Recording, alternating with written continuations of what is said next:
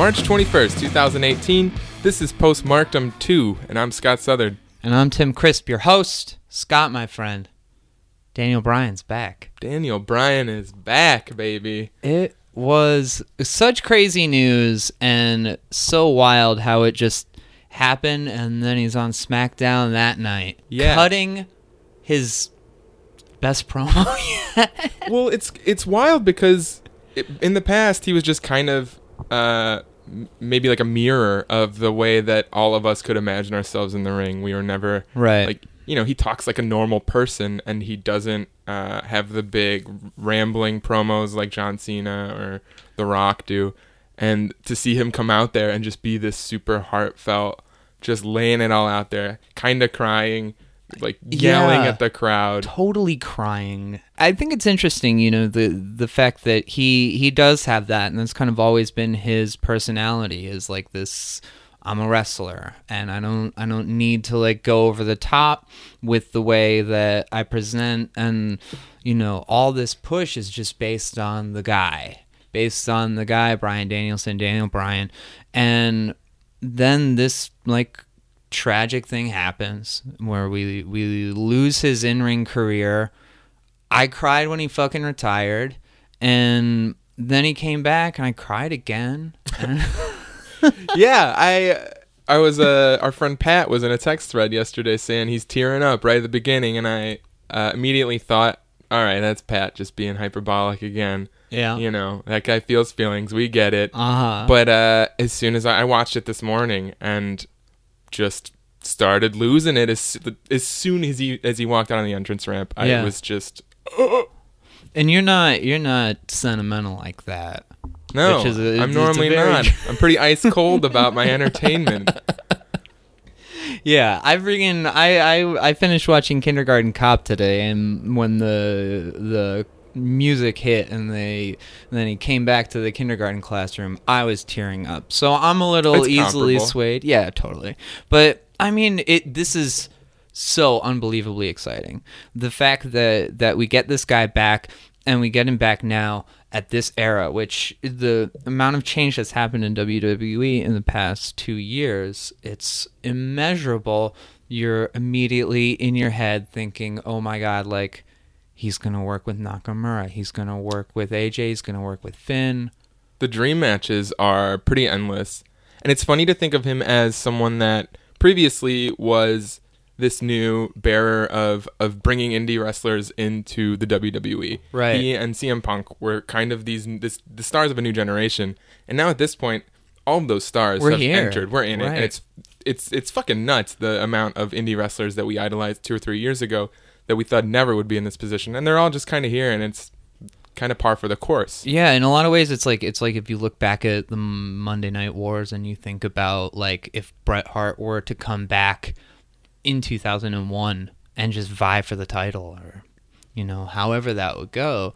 What is crazy to me though is the fact that this sets up so incredibly well where he's in this feud now with uh, with Sami and with Kevin, and it was pretty amazing the fact that like not only did it fall into place the way that it did, and we should unpack that a little bit, but also the fact that they brutalized that guy. they brutalized that guy. And it's it's nuts that the way it, it's kind of necessary. It needed to happen. That was like a very necessary way for them to treat his return Right. for us to take him seriously for us to think that he's going to be able to go in the ring for that entire uh, mechanism to work for daniel bryan to be a believable returning wrestler he's got to get his ass kicked because we know that's the one thing that's what we're not sure if he can do that we know he can jump around and kick people and Totally. do all that. We don't know if he can get his ass kicked. And I think at the beginning of that, like when he starts to get physical, it's like, oh, oh, word, he, like he's taking punches, like that's crazy. But the fact that he took that apron power bomb, it's like fucking unreal. And like the amount of heat on Kevin Owens and Sami Zayn, that is real shit. People are fucking. They want to see those guys get destroyed. They're evil. It's it's wild that they have, you know, they've always been kind of living in the same territory that the Miz lives in, where they're uh, respectfully booed by the audience. That we we treat them as heels because they're so good at being heels. Right. Uh, uh, but unlike them is they have this pedigree of indie wrestling cred that's just out of control. It's off the charts. And the fact that they're working with Bryan here just makes it so perfect. This trio of people plus ostensibly Shane, Shane McMahon. Yeah, yeah. Because I mean, it's it's like, yeah. The the, I guess the sort of, you know, non-fictive uh, draw to all of it is the fact that they all come from the same place, and their appeal to him is based on that. And then their attack is just so savage and, and brutal, and it's it's super exciting. And I guess you know they've been building this for so long and I I'm wondering like do you think do you think to some extent they're building it with the thought that like you know okay well he's going to doctors now and he's seeing specialists and it's starting to look like maybe it could be happening Yeah, I. It seems like the way that they've been treating this, they were never explicit about Daniel Bryan even the possibility of him returning. Right. They've never said anything on air about this at all. He's, you know, gotten in stare downs and he's had words with people, but all GMs do that, like totally wrestlers that aren't or GMs that are not wrestlers right and it, and there've been moments too where it's like you can you can see where this would have gotten physical but it's not going to get physical with Daniel Bryan Right. We know that he's not going to get physical. And still, slowly but surely, over the last six months, maybe even longer, when he was in that semi feud with The Miz, uh, we the rumors started building up and things started heating up across the internet, across like, you know, podcasts or whatever, that Daniel Bryan might come back. Right. I don't know what that was fueled by. I don't really know either. And to me, it felt like Miz was just smart and understood that if there's if there's a way to like you know get a crowd that cheers the bad guys to actually boo him as a bad guy then the best way to do that is to appeal to the, like the like real emotional fucking like wound that we're all feeling like having seen this guy who we love like have to retire in the way that he in the way that he did Yeah, he continued to basically kick this guy while he was down. He's Mm-hmm. punching a guy that he knows can't punch back. And while these were metaphorical verbal barbs, they were they were barbs. they were hard And the Miz was definitely going at it aggressively, which I mean, I guess that's what started this idea that it's possible he could come back. Right. Uh, I mean, and he was definitely fueling it too on kind of the the back end of things by you know dropping hints in interviews and maybe a couple tweets here and there that were saying like you know I'm I'm considering fighting somewhere when my contract comes up or, or things like that. Uh, but WWE never put any cards on the table. They never let us know in any capacity, in any explicit capacity, that this was even a possibility. It seemed like it was a totally closed door yeah until absolutely Tuesday afternoon. Yeah, and and I think that you know it's super exciting to have him back, and I guess to see him like take, you know, the bumps that he was taking, and to to move the way that he does, or the way that he is, it's like, all right, cool. And this isn't going to be like you know he's on the apron for most of the match. It's like he's gonna he's gonna come back. I think he's gonna come back full time. I'm super excited and excited for that match too because I th- I think you know it's felt like it was floundering a bit that whole feud, and now like I'm assuming that's a tag match for WrestleMania. That's dope. That's exciting. We did have some excitement on Monday Night Raw. We sure did. Uh, another big name Mania match.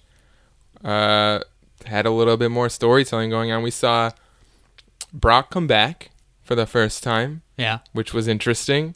We saw Roman go a little wild with the police. I love the setup of, of these U.S. Marshals come in, they handcuff Roman, and Roman's just like, "Don't touch me, don't touch me," and then they touch him, and then he beats up police, he beats up U.S. Marshals, and in a like, I don't know, I don't know.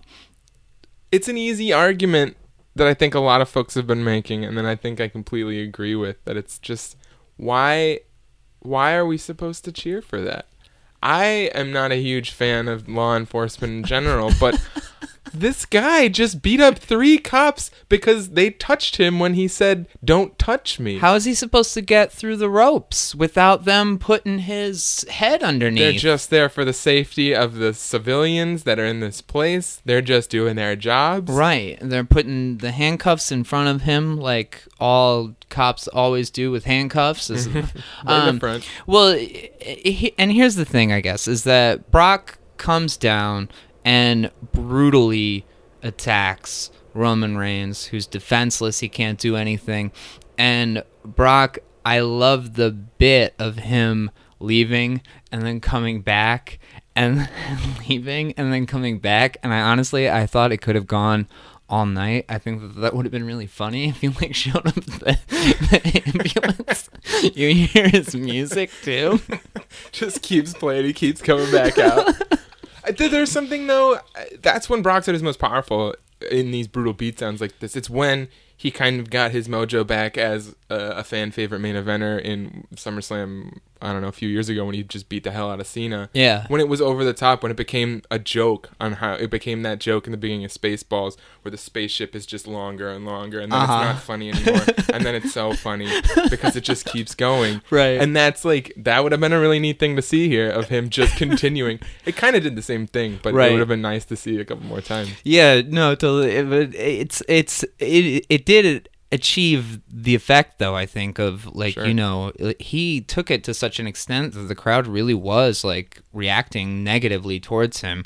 I think the problem though is that the positioning of Roman as this anti-authority you know he's like oh i'm not listening to the cops it's you know it's it's very attitude era-esque and i guess it's worrisome to me because i'm i've kind of veered into more of a pro-roman territory but i'm pro-roman when it is a self-aware use of roman. Like perfect example would be the Royal Rumble, mm-hmm. where they have him against Nakamura in the end, and you build so much tension based on the fact that the crowd is like, no, they can't let him fucking do it again.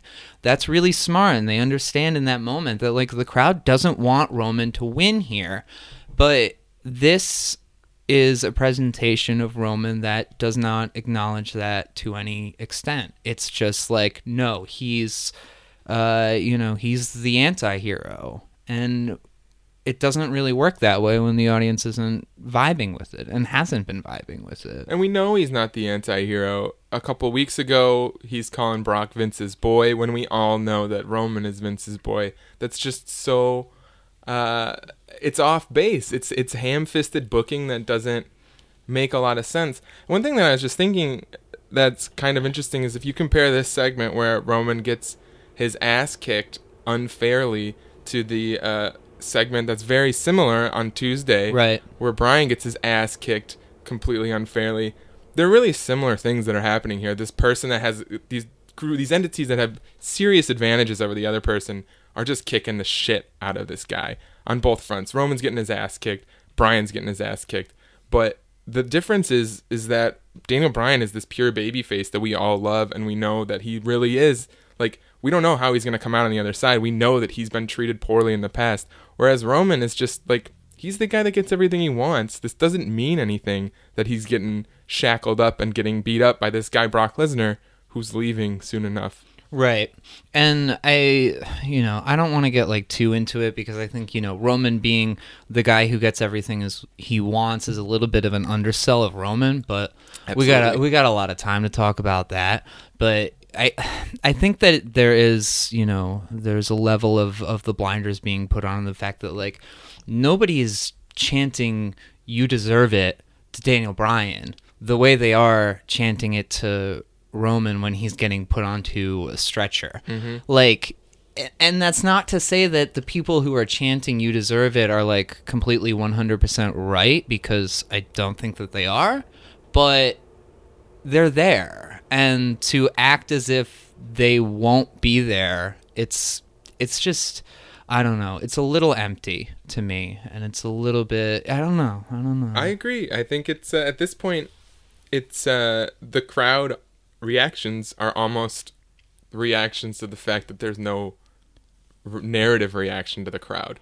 Yeah. There's these it's these very like very layered meta crowd narratives that are happening where the crowd is just revolting because no one's listening to them. Right. And and yeah, and I think you know it's something that we that we talked about last week where once that acknowledgement has been made like to the crowd, like you can't really double back on that. It's just mm-hmm. not how it works. So those you know those are two of the two of the big events that happened on the build to WrestleMania. But one of the things that we wanted to talk about this week is the time honored tradition of the WrestleMania card and the you know the extensive effort that's put into squeezing everyone on the big show. Everyone's got to get that WrestleMania payday, which I'm not sure what that means really. There's a bonus, really- right? right, Like that's yeah, what we yeah, all uh, Uh-huh. are in the know and we understand everyone gets a little bigger uh, paycheck when they fight in that uh on the greatest stage of them all. But what why what what is in WWE's best interest? Why is that in their best interest to pay everybody on their on their squad? That doesn't that never made sense to me. Well, I mean, I think you want you want happy workers, right? Is that is that how it is? Is it just like the basic principle of like a bonus in general? Yeah, Like, maybe. you don't have to do it, but you do, you know. Um, but I don't know who's to say really, but like it it always there's always these moments like within the show where it's just like two guys who have been feuding for two months because they're two guys who should be on WrestleMania and they need to fight somebody. We got a few of those this time around. One of them would be the triple threat match for the United States Championship featuring newly crowned champion Randall Orton versus Bobby Roode versus Jinder Mahal. I mean, first of all, the Viper, Randy Orton, is looking great with that belt. That belt, those stars and stripes on that guy's shoulder. it's so perfect because he was going through this like this phase where his his hair was kind of like out of whack. He didn't really like look like himself. He it was looked kind of gross. Yeah, it was. I was trying to figure out like what was going on, but then he shows up to fucking Fastlane with that fresh cut. Hmm. You knew he was going over with that haircut. Immediately, he's back in fine form. You know, the Viper is just. You you knew it. You really did know it at that point that that was like cool. All right, Randy's back. It's this is gonna. He's moving this one He's forward back, to he's Mania. looking great. And I think that, like, uh, you know, the, Randy Orton can be kind of a hot button issue with people out there. I love the guy. He's the I best. think Randy Orton is fantastic. And I think that, you know, if you don't like Randy Orton, here's the fucking counterpoint to that opinion. He is doing such great work for his star power right now to be in a United States championship match with somebody who you are trying to push like Bobby Roode, what better person could you think of on the roster to have fight the guy that you want to make matter than someone like Randy Orton? Yeah, and I think that Randy is a, is a great candidate for that because at this point in his career, it doesn't matter if he loses ever.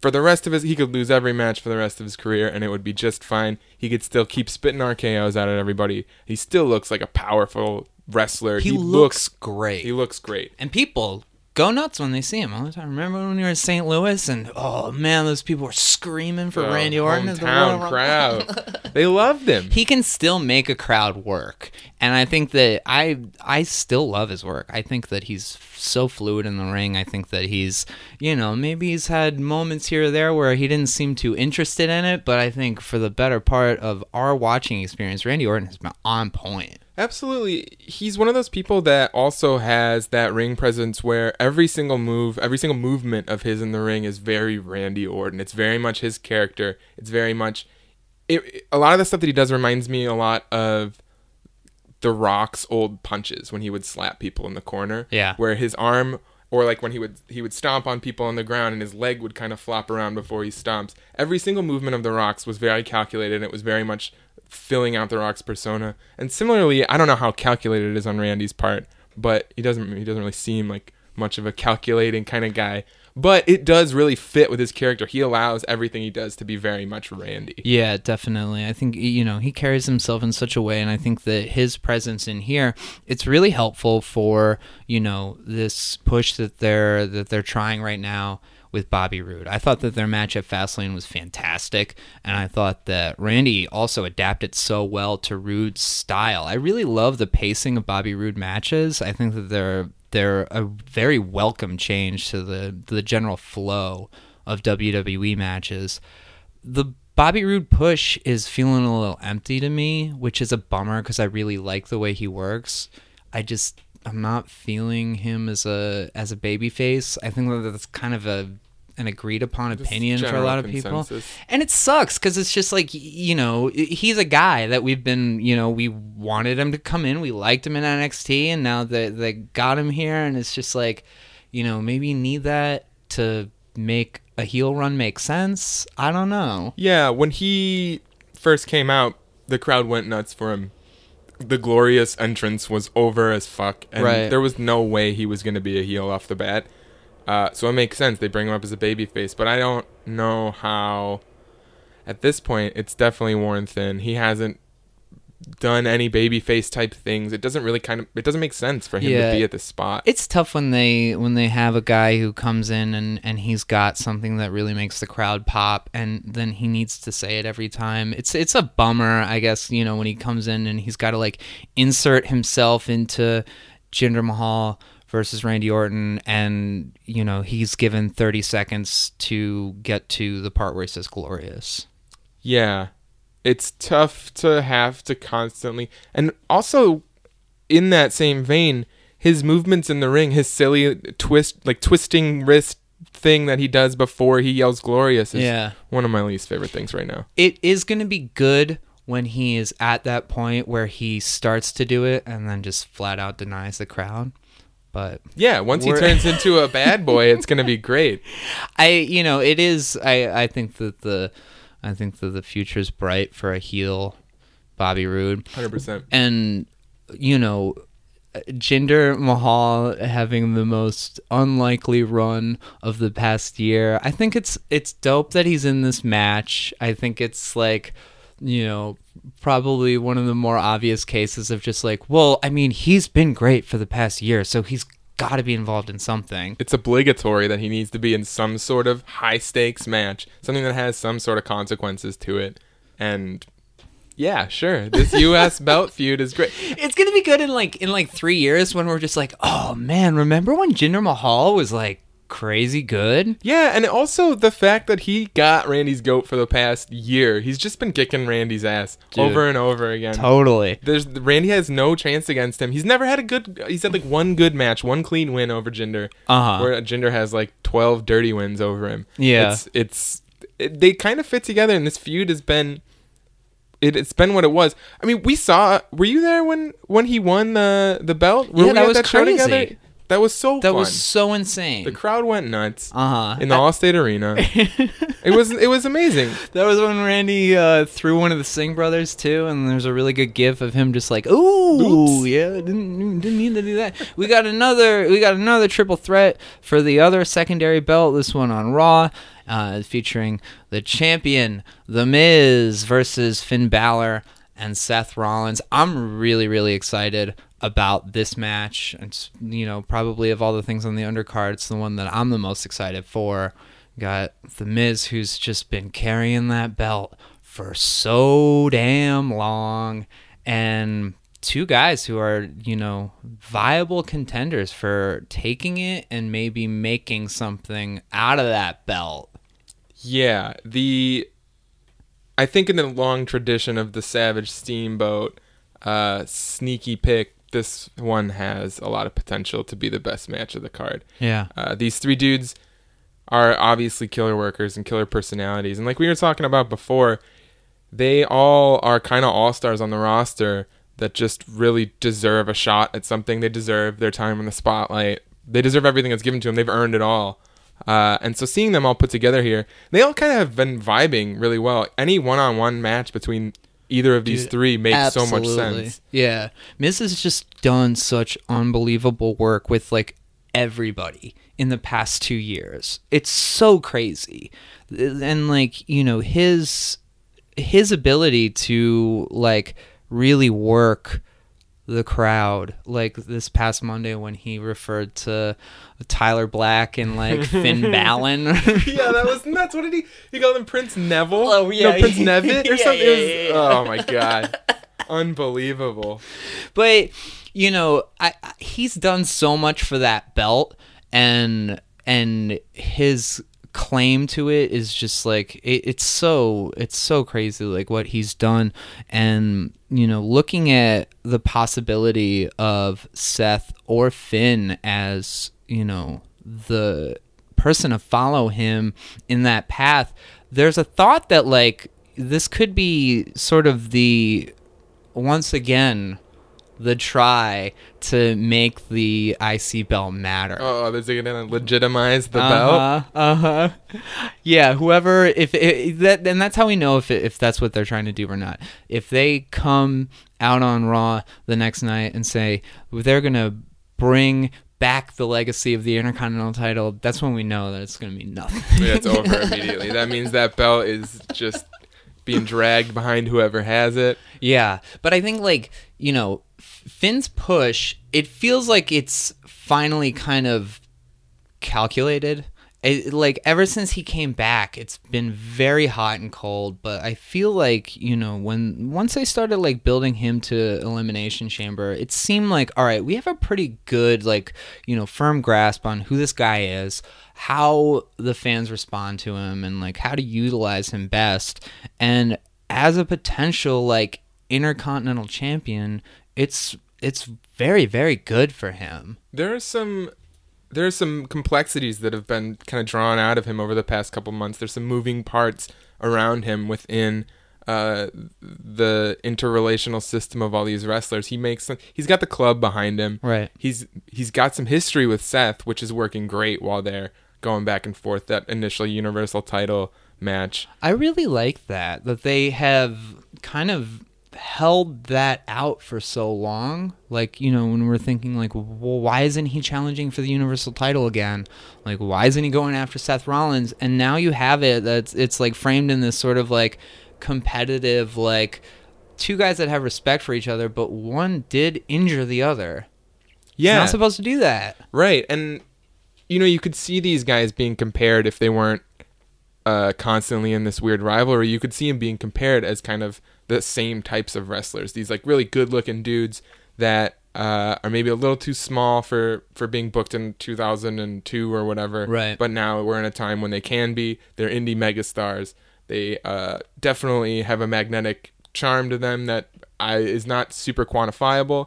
It's not quite classic wrestler charm. It's just these guys seem like cool dudes. They just, you know, I think that like really the appeal to both of them is like nine-year-old kids probably just love them because they, you know, they fight hard and they look cool and they they like have really really dope unique move sets, sort of similar too. But like, you know, these are these are two of the guys that like the kids at the shows are going all in. But I think they're also the guys that the indie fans that are drinking beers next to those kids can look down at and be like, "Hell yeah, you see best, that right? sling blade? Yeah. it Oh, was man. sick." Well, it, Seth's been in a pretty interesting position, I guess, like since you know since he came back from injury, really, where he's, especially in the last like few months, has felt like he's kind of been lost in the shuffle. All these guys are coming in, and he was ahead of the pack on that, and and he you know got to the top and deservedly so, but you know once he came back, it was kind of hard to find a place for him. That's very true. And you know, I'm kind of of two minds on this because on one hand, Seth is as deserving as anybody to be in that top spot, uh, to be vying for the Universal Belt or the whatever the WWE Championship. But also, I- I think it's kind of okay. Everybody needs to take time off uh, at some point from being in that that spotlight. Right. Uh, and I think it's okay for him to be in a spot where he was, you know, hanging out with Dean Ambrose and trying to get those championship, those tag belts. Yeah, yeah. Uh, just being on that mid card. And something that I think is a huge testament to Seth is that every time they gave him uh, like a little bump on a Monday Night Raw, gave him a, a main event match or a big showing, uh, immediately I bought back in. Oh, Just oh, totally. oh, Seth is a main eventer. Right, and the Iron Man match was just like such a testament to his ability and you know to his you know his capability too of just like drawing you back in that same way where like that was a, a moment where i usually watch raw on hulu and i started that and then was watching and then they made reference to the fact that you know we were 20 minutes in or something and it had only gone like eight minutes on hulu and i was like hold up and so i you know i downloaded it just so I could watch the whole thing because I was pretty aware of the fact that like he's gonna do something like crazy. And yeah, man, I think everybody like walked away from that just being like, Seth can be at the top whenever they want him there. And you know, I think that like it's it's interesting I guess when you look at like the IC belt and you wonder like would that be a good thing for him? Would that be would it be tough for him to like you know sort of carve out an identity with it? Would it feel like an accessory? Whereas opposed to Finn it would be like all right he's the IC champion now and we're going to build off of that. But I think Seth like he's pretty adaptable you can put them whenever you want Yeah, I think that's the thing. I think there's, especially with these mid card titles, that there's a definite balance that's necessary between the wrestler needing something from this this belt around their waist, the wrestler like is getting something out of that, and also giving something back and and wanting this belt and Right. showing that they're proud of this belt, uh, and and you know being willing to defend it or whatever, however they're dealing with it. Uh, and I think that that's like just not a necessary thing for Seth to have right now. He Totally. doesn't. That belt would not do him any good. Uh, I don't know what he would give to the belt besides you know another name of, of a great wrestler that's carried it. right But I don't know what he's getting out of that otherwise. Yeah, I, I think the same thing too. And you know, he's he's obviously going to work really, really well within this match. And you know, and I think whatever direction they go, you know, I can get behind any of these guys. I'm not It's unhappy my- if he wins it. Right. Yeah. um, you know, another match that it's not. We're not sure exactly how it's gonna come together quite yet, but we got the Bar versus Braun Strowman and a mystery partner Ooh. which like let's talk about Braun. Let's talk about We gotta talk what- about let's Braun. talk about what where Braun is right now. He's obviously he's had a phenomenal year. He's got a very very organic like pop to him. People love this guy. He's one of the people more so than anybody over the past year that everything's just been organic with him. Yeah. The crowd loves him. He's big. He's old school. He's so fun to watch. No one dislikes him. Yeah, I think that's a really interesting part of it too. Is that nobody is like out there shitting on the guy. Yeah, he's not a perfect wrestler. He's not. He's he's a big dude. He's a big man, and it's fine. Right. He's great at punching people and breaking shit. Uh huh. Uh, I mean, that said, what he, it's been uh, a, a great push for him, and he's now he's in this spot where he was vying for the belt, and he's got to be on this card somewhere. Right, right. And and I'm wondering like, you know, you and I differ a little bit on Roman and so I think the the consensus opinion for a lot of people with uh, you know, not liking where Roman is is that Braun should be fighting Brock for the title. I don't I don't know where you are on that. I, I Bra, Braun and Brock fought a couple times. Yeah. it was fine. It was fun. I think a lot of people argue that Braun should have won the championship from Brock uh, at that point. I don't know if I'd agree with that either. Uh-huh. Uh, You don't think anybody should beat Brock Lesnar? I think Brock should die with that belt. it looks so good on him. It does look amazing. I love that Paul is just holding that belt while while Brock is just beating the shit out of Roman. Oh, it's so good. It was unbelievable. But like, yeah, I I, I like Braun a lot too. I just like, you know, I thought those matches were okay. I I would be kind of bummed out. I think if that was the main event. I think that like he is always in a position to challenge for it somewhere down the line. I don't think he and Brock like work all that well. Yeah, they don't. I think there's something to be said about. I don't want to be selling him short here, but I think Braun has serious potential to be Kane for the next 20 years. Yeah. Uh, maybe in a higher work rate capacity, maybe in a someone that can connect more with the fans Right. in a more modern sense. But this dude can just be a, or, or like the Big Show. He could be a big guy that just comes in when someone needs something big to happen. Yeah, totally. And it, it- I think that this is, uh, you know, his um, winning of the battle royal is, you know, it's it's it's really fun the way they've booked this guy. Really, that he just comes in and he's just like, all right, he's like, yeah, all right, see what you could do to me here. You can because he's so enormous, and it's like it's silly, but it's also totally logical. You know, so, like nobody makes any sense in that ring with them. I'm really glad. I was really worried when he won that because it would kind of be a bummer if it was a handicap match. Yeah. I think the match would suck. That wouldn't be a fun match. I think the image of him on the top of the ramp with both of those tag team championships, one on each shoulder, would be Yeah. awesome. Uh, but then what? It's, Right. That's all just building to a single moment. Uh-huh. That would be cool.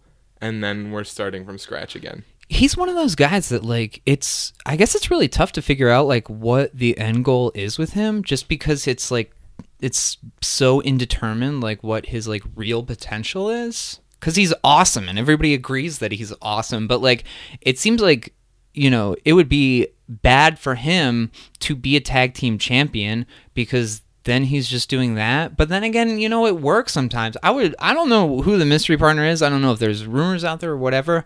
I always love the the dynamic of like the tiny guy and the big guy. They're great. It's it would be really fun to get a guy from 205 Live or something to show up. Yeah. Somebody floated the idea of Gargano Uh-huh. showing up and being his partner. I think that would be a blast. I think any of those little dudes showing up. I, everyone's been talking a lot about Ellsworth coming back for a quick payday, Uh-huh. so just lose the match or, or whatever. Right. Uh, which would be great. I don't I don't see any reason why him having uh, I don't think necessarily like a comedy spot, but just having a kind of a fun old school circus show type deal. Yeah.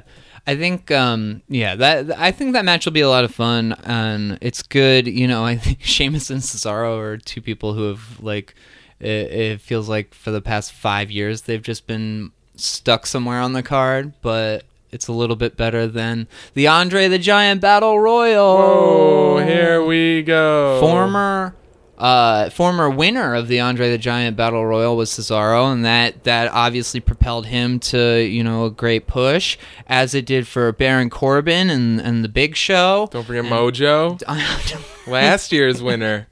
Look where he's at now. yeah, him and him and Gronk. Um, yeah, this one is this is the one I think where it's just like, all right, all right, you know, it, it seems like they're not even really trying this time. I mean, at least it's an honest interaction at this point. Right. We know it doesn't mean anything. They Yeah, know it yeah, doesn't yeah. mean anything. They're not going to try and trick us anymore. Uh huh. it's just whatever. This is the payday match. This is that. Just get everybody in there. Let them do what they got to do. Right, and you know if it, if it's if it's on the pre-show, that's cool. Last year when they had it on the pre-show, I was in line to buy uh, Sierra Mist, and I was really really high, and I was just worried about everything. So. Yeah, I hope to. Yeah, the same thing's to happen this year. um, we also have a thankfully renamed uh, women's battle royal. Holy Lord, that was awesome. Oh man, Uh, you gotta you gotta count the the small victories when you can in this world. it's no longer named what it was. That's great. yeah, um which is it it's awesome that you know again you're you're putting you're putting your women's division on there. Everybody else is getting to participate in that. What is unfortunate is probably like you know it's the equivalent of Sheamus and Daniel Bryan at WrestleMania 27 not being on the show. It's that it's looking like Sasha Banks and Bayley, my friends Mercedes and Pam, are going to be participating in this battle royal, and that's kind of where the feud that they've been building for so long is going to maybe culminate. yeah. You brought this up uh, before we started recording, and uh, it definitely sounds like it's a downgrade for them, and it's kind of a, a bummer that they're not going to get a singles match, or they're not going to get uh, a way to blow this off at Mania, uh, or maybe it's going to get blown off in this women's battle royal. And and to some degree, I think that does kind of suck. These two have been big stalwarts of the of the women's division for the past three years or whatever, two years, what however Yeah, long they've yeah. been here. They've been like really important parts. They've been the tent poles. And then they have the, division. NXT history too, which you know, it's kind of like wanting to see them have a singles match at WrestleMania is the same reason why we are excited for AJ Styles versus Nakamura, and that's not hyperbolic at all. No, not at all. I think these two have been. We've been talking about their NXT feud. We've been talking about their friendship. We've been talking about them as My friendship with Pam and We've been talking about your friendship, your uh, adventures, your karaoke adventures with them. The uh, I think what's like really interesting though is that these two are going to be a really in opposition to the uh, Andre the Giant battle royal. This women's battle royal has real stakes now. Yeah. it has two big name competitors in it that have a real serious potential like blood feud that can just it could blow up in the middle of this match and really give this match some uh some some worthy moments. Right. Yeah, and I guess you know that that's a a good point to make too because it's like we we want a singles match. I think that everybody, you know, in their heart they want, you know, like I want an intercontinental title singles match. I want Bayley and Sasha to have a singles match. But this shit is already so long. And It's way too long. you know, and and the idea that okay, let's put these two people into a battle royal and that way we can you know kill two birds with one stone and like really you you know let them and their feud have a big moment but you know also do it within this kind of obligatory you know thing where we put everybody together to do it that is a good thing Yeah, that's definitely true. And as opposed to the old school method of having these three on three or four on four women's tag matches, which were completely throwaway. Right. At least we have some sort of comparable uh, throw everybody in, get all the women in the locker room into this match match that uh, the men have. Yeah, and I think that it's you know if you look at everybody participating in there too, there is definitely something to be said about how there are so many storylines in the women's division right now in comparison to the men's. Like you know the men's is all over the place, but there's like so many sub stories that are going into you know all the women that are going in the, into that match. That's really true. I think it's going to be interesting to see how they play out. I'm wondering if, if it's going to be something akin to like a Royal Rumble where you do end up seeing a lot of this happen and they actually give it some time and they actually like allow uh, these one-on-one interactions to get a spotlight in the middle of the match. Yeah. Yeah, it's um it's exciting I guess you know in general and we were talking about this before we started just the fact that like they're unable to put a you know highly contested storyline between two women onto the show because they already have three matches that are prominently featuring women. That's incredible in comparison to like those fucking, you know, eight person tag matches used to be it.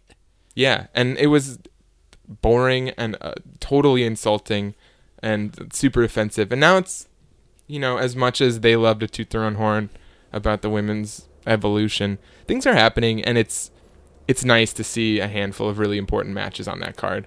Yeah, it's gonna be it's it's it's cool and you know it's uh it's it's exciting. It feels like progress and it feels like you know it's it's given it's given all sorts of you know new dynamics to everything. It's exciting. It's it's great. We'll talk about that a lot more next week. Next week, that'll be great.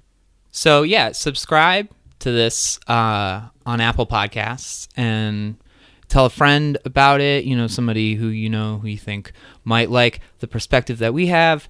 You know, going into WrestleMania, tell them about the show, and yeah, it's uh, it's a it's with great pleasure that we do it. This is uh, this is a really great excuse for me to hang out with my buddy Scott once a week and uh, we hope you're enjoying the conversation and we will be back next week